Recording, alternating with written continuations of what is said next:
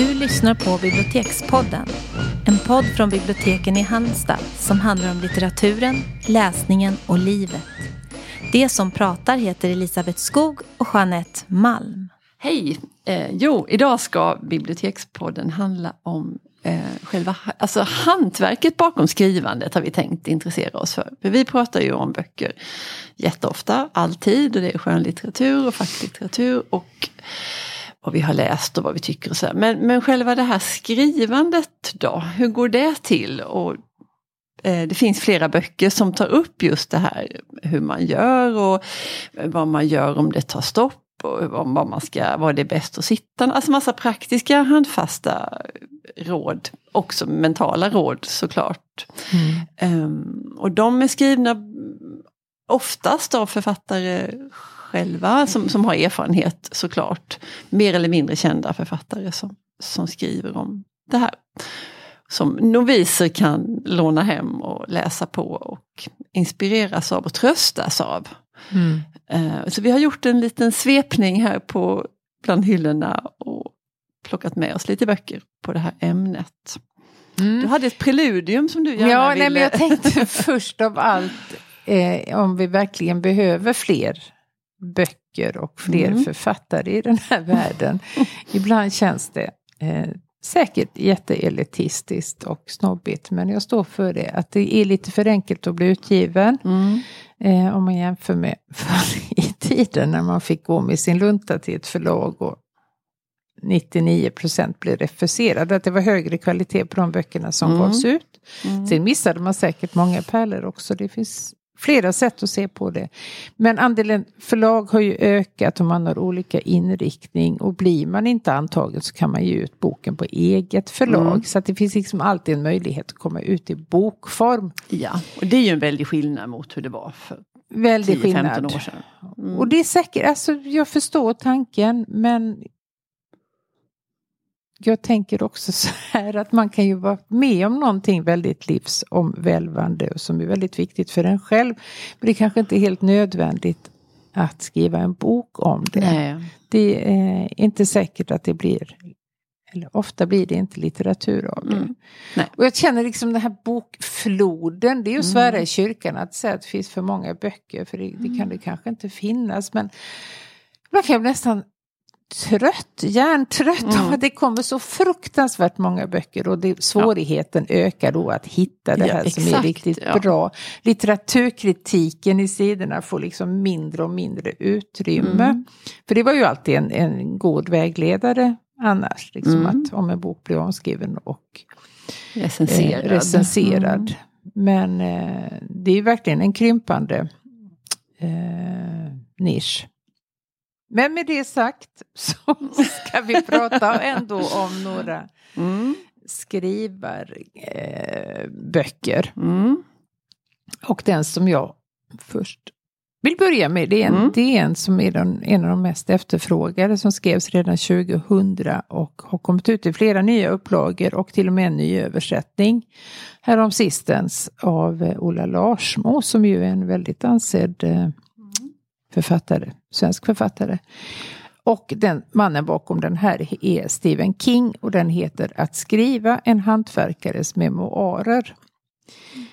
Och för mig är Stephen King, eh, har haft liksom ett tvivelaktigt rykte eh, ganska länge. Hans böcker fanns inte på biblioteket vill jag minnas för att de ansågs inte hålla tillräckligt hög kvalitet. Men liksom, han har gnetat på och faktiskt jobbat sig upp till ett eh, ganska högt förtroendekapital mm. nu för tiden. Mm. Och får till och med litterära priser. Är det din uppfattning också Elisabeth? Men jag håller med dig, absolut. Mm. Uh, han har liksom tagit sig upp ur B-laget. Ja. Och, jag vet, och sen vet jag inte riktigt hur det har gått till, om han skriver bättre rent litterärt. det kanske han gör. Ehm, eller ja. om det är andra faktorer som gör att Nej. han nu... Väl också det här att det är så lätt att bli misskrediterad om man skriver i en viss genre och mm. hans genre är skräck och då har inte det, det har inte haft så högt anseende. Mm. Men man kanske insett att det ju, måste ju vara jättesvårt att skriva riktigt bra mm, skräckböcker. Mm, såklart. Och, och, och där är han ju en mästare. Det finns ju bra litteratur inom alla genrer, såklart. Ja.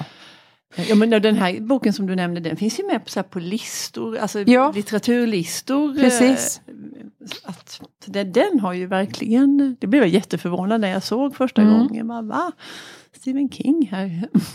Den är då Mm. en blandning av hans eget eh, liksom författaruppvaknande och liv Mm. och hur det började till rent praktiska råd. Och eh, de, det mest konkreta, det, det tycker jag om. Han säger läs, Mm. läs, läs och skriv, skriv, skriv. Mm.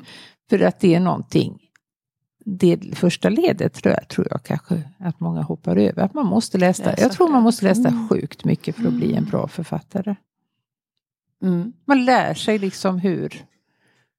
Och det där Ja. skenbart enkla som vi ofta pratar Mm. om. Att hur gör människan för det? att få Ja. mig att liksom uppfatta det här? För det tråkigaste som finns det är när någon skriver en allting på näsan. Mm. Eller det, det bara staplas på varann. Mm.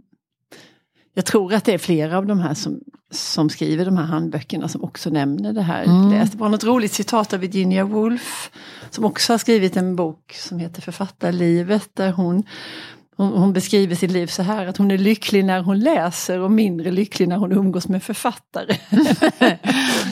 det, ja. Ja. för de, hon tycker att Hon blir besviken då, Ja det blir hon. Hon tycker Ja. författare är bäst i bokform. Ja.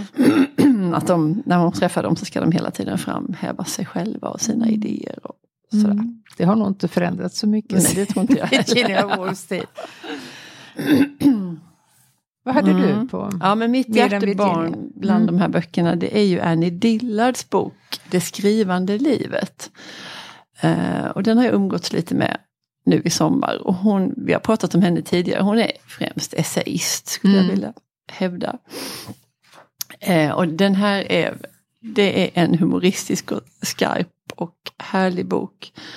Den ser inte så fjäskig ut, den är, väldigt, den är svart och vit. Nej, det är inget fjäsk Inget fjäsk alls. Nej.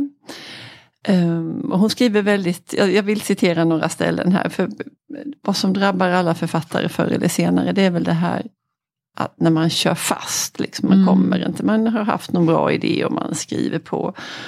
Och sen så infinner sig ett, ett tvivel. Usch, Vad är detta? Vad håller jag på med? Och Mm. eh, inte så bra. När du har kört fast i en bok och när du vet, när du är en bit in i den och vet vad som kommer härnäst och ändå inte kan fortsätta. När du varje morgon i en vecka eller en månad stiger in i dess rum och vänder ryggen åt den. Då är problemet en av två saker. Antingen har strukturen delat sig så att narrativet eller logiken har utvecklat en tunn spricka som snart kommer att klyva den på mitten. Eller så närmar du dig ett ödesdigert misstag. Det du hade tänkt dig duger inte. Om du följer din nuvarande bana kommer boken att explodera eller kollapsa. Men du vet ännu inte fullt ut. Det är spännande som en thriller. Det var ju inte direkt någon tröst. Ja, men det kommer hon till. Hon kommer till det så småningom. Ja. Eh, och då- Skarpt alltså. Ja, ja, inget daltande Nej. här. Nej. Eh, alltså, nu ska jag inte läsa just mer om det men, eh, det kan hända att man får börja om ett, Mm. ett råd till exempel. Eller att man får jobba sig förbi det där. Eh, och hon skriver, nu hittade jag inte det, men hon skriver jätteroligt, alltså det här svårigheten att det kan bli den här skrivkrampen att man vill och att man, man tänker att man kan och det finns mycket som talar för det men att man nästan inte vågar sätta sig. Och det här liksom vita arket, den där paniken som det kan skapa, Mm, att det finns så himla mycket, liksom, hur ska jag börja, vad ska jag... Att man kan bli alldeles låst inför det där Ja. som man samtidigt längtar så himla mycket efter. Och då skriver hon om en, det var en väldigt känd författare, jag för mig att det var en fransman som som, som kände det så här, han fick liksom lura sig själv så han hade ytterkläderna på så gick han ut. Och sen när han kom tillbaka hem igen så sprang han in med ytterkläderna på och kastade sig ner. Och liksom han skulle överrumpla, Ja, övermanna just sig själv. Liksom att, Vilket jätteroligt. eller hur? Han slänger sig ner där och liksom i hast innan de här tankarna kommer, kommer tillbaka. Nej men åh vad ska jag göra och hur och Ja. allt det där. Som skulle kunna förhindra honom. han skulle överrumpla sig själv. Det tycker jag är väldigt, man kan, det finns en liten förståelse i det där. Ja. Så kan man göra. Ja, men det är ju ett, snacka om ett ensamt yrke. Mm. Eh, Det är bara du själv som kan Ja, eh, gud ja. eh, slutföra det och Mm. få ihop ett bra slut tänker jag. ja, Börja när kan väl gå an. Man? Nej. Men hur vet du när du ska sluta och hur ska du få ihop det? Och alltså, Nej. hafsiga slut tycker jag är väldigt trista. När jag, som läsare då. Ja, nej, det tycker man ju verkligen inte Nej. om. Eh, så att, ja, Och jag tänker också konst. på poeter. Det, alltså, När är det dikten också- färdig? När är dikten färdig, Mm. ja. Eh, ja. Och hon, Annie Dillard är också inne på, på själva rummet. Hur, em, hur det ska se ut där man sitter och skriver. Och för hennes del så gäller det här. Tilltalande arbetsplatser ska undvikas. Det måste jag säga på en gång att så, så tror man ju inte alls. Man tänker Verkligen att de sitter inte. där helst nära havet eller någon anslående utsikt. Och Ja. Det ska man inte natur ha. och djur ska ströva förbi och sådär. Nej, det tycker hon inte alls. Tilltalande arbetsplatser ska undvikas. Man vill ha ett rum utan utsikt så att fantasin kan möta minnet i mörkret. När jag inredde det här arbetsrummet för sju år sedan ställde jag skrivbordet mot en tom vägg så att jag inte kunde se ut genom någon av fönstren. Och en gång för 15 år sedan skrev jag i en cell av betongblock ovanför en parkeringsplats. Det vette mot ett kärpappstak. Det här furuskjulet under ett träd är inte riktigt lika bra som betongrummet, som betongrummet var, men det duger. Ja, Då finns det inget annat att göra helt enkelt. Man tvingas tycker- nej, precis. eh, att skriva. Vad var det hon sa? Att fantasin kan möta minnet i mörkret. Mm. Det tycker jag är ganska... Ja, det Det var ligger fint. säkert något i det. Och sen är det väl olika såklart. Ja. För olika författare. Men, ja. Tänkvärt tycker jag. Ja. Och sen var vi ute och letade efter en annan favoritbok som vi ville ha med oss. ja. Ja, den var Och ju... den är också väldigt efterfrågad. Mm. Eh, och det är vår älskade, älskade Bodil Malmsten. Mm. Eh, som skrev en bok som heter Så gör jag. Mm. Och den, alltså boken är så otroligt frestande för den har ett litet ovanligt format. Mm. Den är ganska stor, den är väldigt Bildrik och vacker och snygg. bildrik och snygg. Och ja, en bok som man verkligen vill äga faktiskt Mm. tror jag. Eh, och den är just det som hon utlovar. Hon beskriver hur hon själv gör. Mm. Och jag tänker på det när jag läste lite grann i den för länge sedan då när den kom. Att mycket utav hennes övriga liksom, eh, utgivning handlar ju just om att skriva som den här priset på vatten i Finisterre. Alltså Mm. alla Finisterreböckerna, eller två är de väl? Två är de, de bara två. De handlar ju om hennes skrivliv och det är ju Bodil Malmsten som gör vad Bodil Malmsten gjorde. Men ändå blev hon ju helt rosenrasande när någon liksom sa att, nej men det där, att det, bokens Bodil var hon. Mm. För det förnekade hon ju med Ja. kraft. Men man kan ju förstå den stackars läsaren som faktiskt Ja. läste det bokstavligt. Jag förstår exakt hur hon Man förstår ju dem också. båda, Man förstår ja. dem båda. Ja. Men folk kom ju körande där till den lilla byn i Finisterre Ja. och ville hälsa på. Ja, och tänkte att de att det nästan inbjöd till någon sorts kompiskänsla där och det där får man ju akta sig för. Ja. Nej, men just att hon hela tiden, alltså det är en sån kamp för henne att skriva, det framkommer ju väldigt tydligt i de romanerna. Mm. Och i den här då, eh, Så gör jag, så är det ju alltså väldigt konkreta praktiska råd. En Mm. del att man ska stretcha mycket och man ska sitta rätt och att det är liksom tungt Mm. fysiskt jobbigt. Eh, Det sliter på kroppen att Mm. sitta still i så många timmar.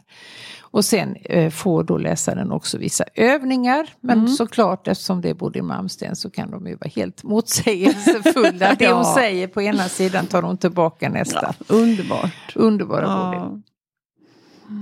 Men en, eh, det hon, som jag ändå tolkar som är allvarligt menat, det hon säger att ta allt på allvar och inget för givet. Nej. Det är en fin regel. Mm. Mm. Och att det som krävs för att fullfölja en bok, det är att man får sammanhängande tid. Mm. Tid, tid, tid. Mm. Och att du är uthållig. Mm.